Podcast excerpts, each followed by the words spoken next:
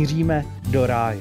Naposledy jsme hovořili o počátcích zla a dneska spolu otevřeme první kapitolu lidských dějin. Vítejte u Bible pro dnešek.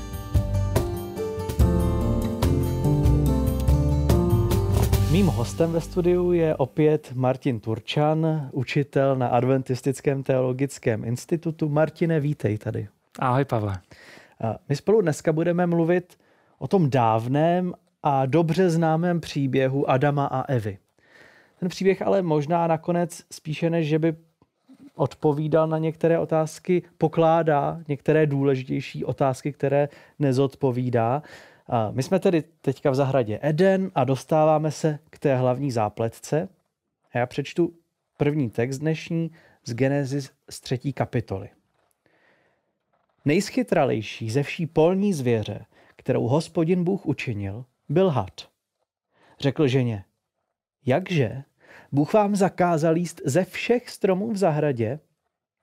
Žena hadovi odvětila, plody ze stromů v zahradě jíst smíme, jen o plodech ze stromu, který je uprostřed zahrady, Bůh řekl, nejeste z něho, ani se ho nedotkněte, abyste nezemřeli.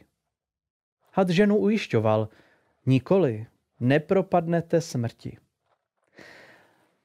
Ten dávný had, který pokouší tu ženu, e, říká, ale prosím vás, že to tak určitě není. Snad byste tomu Pánu Bohu nevěřili. Já mám lepší informace a zaručeně pravdivé. A ono to trošku připomíná eh, to, jak eh, přicházejí dezinformační e-maily, které se vezou na té stejné vlně. My máme ty zaručené pravdivé informace, kterou před vámi ty elity, eh, nebo ta trojice a tak dále v té zahradě skryly. Proč had zkouší tuhle tisíci let osvědčenou taktiku a co tím sleduje? Myslím, že v tom príbehu je to naprosto zjevné. Pochybnosť je vo vede veľmi cenná. Na to, aby som vedel získať nejaké vedecké poznanie, to, že pochybujem, je hrozne užitočné, že sa pýtam, že nerozumiem, že spochybňujem, overujem, meriam, skúmam. Tam to platí, tam nás to posúva ďalej. Ale vo vzťahu, myslím v tom vzťah osobný, je pochybnosť deštruktívna. Hmm pochybovať o tom, či môžem niekomu dôverovať alebo nie, zákonite vedie k deštrukcii toho vzťahu. Samozrejme, že je dobre pochybovať o, o tom, či to so mnou myslí dobre niekto, kto je zlý, lebo z toho vzťahu sa vyviažem. Ale v momente, keď pochybujem o tom, či ma naozaj miluje ten, kto ma naozaj miluje, tak likvidujem vzťah, ktorý je cenný a práve týmto zasiatím semena pochybnosti o tom, či to Pán Boh myslí s Adamom a Evou najlepšie, ako môže, had dosahuje svoje a vlastne ich vedie na tú cestu, ktorou prešiel sám.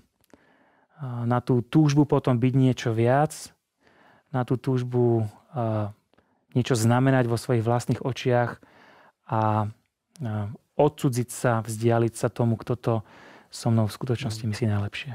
Jak říkáš, ona vlastně existuje zdravá dávka kritického myšlení v oblasti náboženství, na druhou stranu nedůvěra ve vztahu který věřící s Pánem Bohem má, může být destruktivní. Pána Boha nikdy neskontrolujeme. Hmm. Celý väčší život bude o tom, že mu budeme dôverovať. Samozrejme, budeme preto mať veľmi dobré dôvody, pretože sme si nejakú cestu v tom pozemskom živote prešli, ale vzťah k Bohu je vlastne o tom, či mu dôverujeme alebo nie.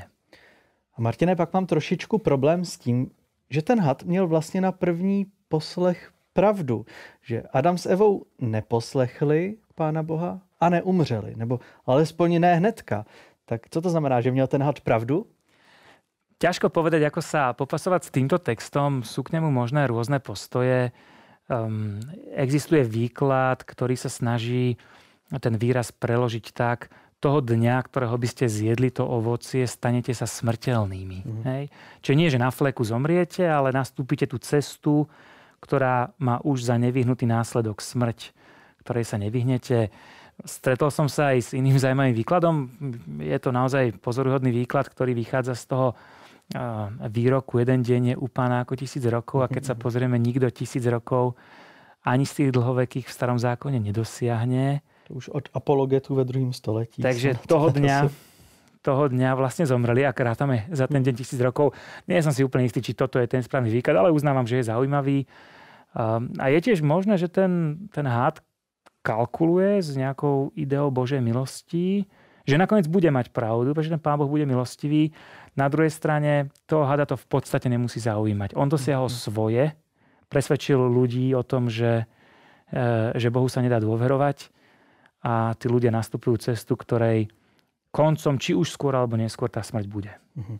A můžeme ten příběh číst tak, aby se nás dotknul i dneska? Aby se z toho nestala jenom nějaká bajka s mluvícím zvířátkem v dávné zahradě, ale aby, abychom v tom byli taky? Nebo jakým způsobem ty kulisy můžeme změnit, abychom se v nich dneska mohli najít, aby se nás to dotklo?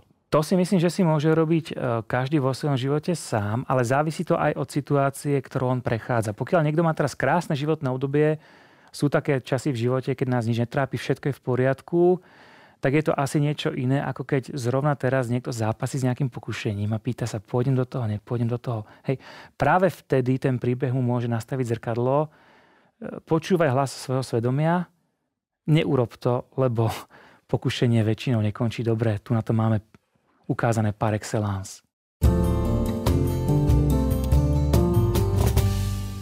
Adam s Evou tehdy propadli smrti a Bible je potom této lidské zkušenosti plná. Žalmista volá, mrtví nechválí už hospodina, nikdo z těch, kdo se stupují v říši ticha, nebo kazatel poeticky říká, že živí totiž vědí, že zemřou, mrtví nevědí z hola nic a nečeká je žádná odměna, jejich památka je zapomenuta, jak jejich láska, tak jejich nenávist, i jejich horlení dávno zanikly a tak dále a tak dále. To téma smrti vstupuje do lidských dějin a vstupuje do celé Bible. Jak s tím můžeme pracovat? Jak přijmout tuhle hořkou jistotu, že vlastně všichni míříme tímhle směrem? Mm, to je prirodzená nutnosť života na tejto zemi a to si uvedomuje každý jeden človek, či už kresťan alebo ateista, pretože smrť okolo seba vidí.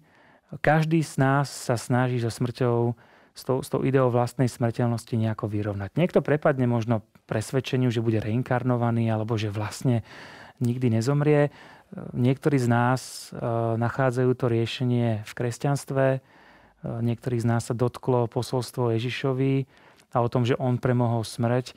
A niektorí ateisti skrátka nachádzajú to riešenie v tom, že sa e, snažia ten život užiť si čo najviac a čo najlepšie ako môžu, ale mnohí samozrejme nie sebecky, e, ale v nejakej snahe um, žiť ten život pod zorným úhlom, ktorý im ukazuje v ich, v ich subjektívnom vnímaní, že ten život je krásny, stojí za to a môže byť často aj sebaobetavý. E, takže toto je vec, s ktorou sa existenčne musí vyrovnať každý z nás.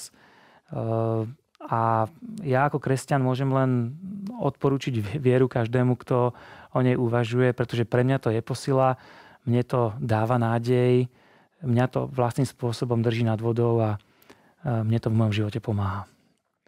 Mně napadá, že vlastně co lidstvo existuje, tak my se té skutečnosti smrti snažíme všelijak vyhnout. Vymýšlíme různé koncepty, které nás ujišťují o tom, co vlastně už tehdy říkal ten had jistě nezemřete. Od Egypta po Platóna lidé tak nějak doufají v to, že to tou smrtí nekončí. A my i dneska smrt ignorujeme tím způsobem, že ji vlastně odsouváme do nemocnic, na samotku. Jak nás může popírání vlastní konečnosti poznamenat? Berie nám mm, realistický obraz o nás samých, o, o živote ako takom. Um, možno nám berie i taký taký zdravý a správny postoj eh, vôbec k, k takýmto zariadeniam, ako sú nemocnice. Je, že človek má na jednu stranu strach prísť na nejaké oddelenie, niekto umiera, lebo sa mu to veľmi vzdialilo. Kedy si dávno ľudia umierali doma, eh, čiže ten kontakt so smrťou bol v tomto prirodzenejší. Ľudia sa tak nebáli byť v prítomnosti mŕtvého tela. Um, na druhej strane nás to možno vedie k opačnému extrému a to je vytláčanie tej smrti do nejakej popkultúry, kde nás zase fascinuje, kde sa vieme akoby umelo natchnúť, e, prežiť trochu vzrušenia nad nejakým filmom, kde tá smrť je prítomná. E, takže to, čo určite ako ľudia potrebujeme, je byť si čo najviac vedomí tej svojej vlastnej konečnosti. Na druhej strane to by mohli vedieť povedať psychológovia, do akej miery to nepripúšťanie si tejto myšlienky je zdravé, ale tak či onak platí to latinské memento mori, pamätaj na vlastný koniec, pretože v jeho svetle vieš hodnotiť svoj vlastný život a vieš robiť správne rozhodnutia. A poštol Pavel pracuje s, tou, s tím obrazem pádu prvních lidí a on v tom nakonec vidí naději. V prvním listu do Korintu v 15. kapitole píše, že první člověk Adam se stal duší živou a poslední Adam je však duchem oživujícím. Jaký byl ten pozemský, takový jsou i ostatní na zemi a jaký je ten nebeský, takový i ostatní v nebesích. A jako jsme nesli podobu pozemského, tak poneseme i podobu nebeského. On ten první Adam poznamenal smrtí nás všechny, o tom jsme četli. Ale poslední Adam najednou přináší naději. Kdo to je? Martine? Je viac než zrejme, že je tu reč o Ježišovi, ktorý vlastne je v situácii podobnej v nejakom zmysle situácii Adama, ktorý vlastne hriechu a smrti podlahol a tento druhý Adam nad hriechom a nad smrťou zvíťazí. Takže e, to je tá kľúčová myšlienka kresťanskej viery, ten príbeh víťaza, ktorý príde a napraví to, čo nás náš praotec kedysi pokazil. S tým ale, že tu je jeden ako zásadný rozdiel, ktorý spočíva v tom získaní nesmrteľnosti. Zatiaľ, čo tým pádom prvého Adama sme sa všetci prirodzene stali smrteľní, my sa tou Kristovou zástupnou smrťou na kríži všetci prirodzene, alebo teda nechcem teraz riešiť otázku nejakej prirodzenosti, ale poviem automaticky, nesmrteľní nestávame, pretože väčší život sa musí prijať vierou. Samozrejme, môžu byť v zátvorke také tie polemiky a otázky, čo bude s ľuďmi, ktorí v živote o Kristovi nepočuli. A ja nechcem vyrieknúť žiadny súd. To je možné, že Pán Boh má nejako zariadené, ale to základné pravidlo, tá, tá, tá základná smernica, ten základ, tá základná šípka ukazuje tým smerom, že väčší život sa príjma vierou, neprichádza nejak automaticky, čo znamená, že človek potrebuje v toho Krista uveriť.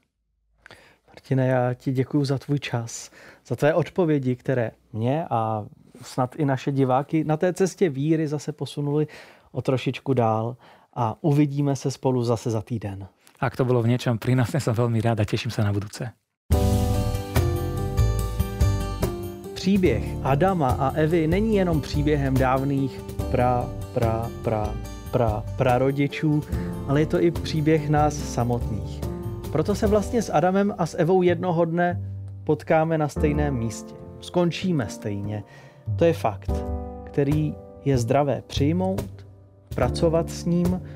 Nicméně sám Bůh přináší naději v tom druhém, v tom posledním Adamovi. Ježíš přišel, aby brány té smrti do široka otevřel. Připojte se k nám zase za týden u dalšího dílu Bible pro dnešek. Budeme společně studovat téma posmrtného života ve starém zákoně a možná vás v čem překvapí.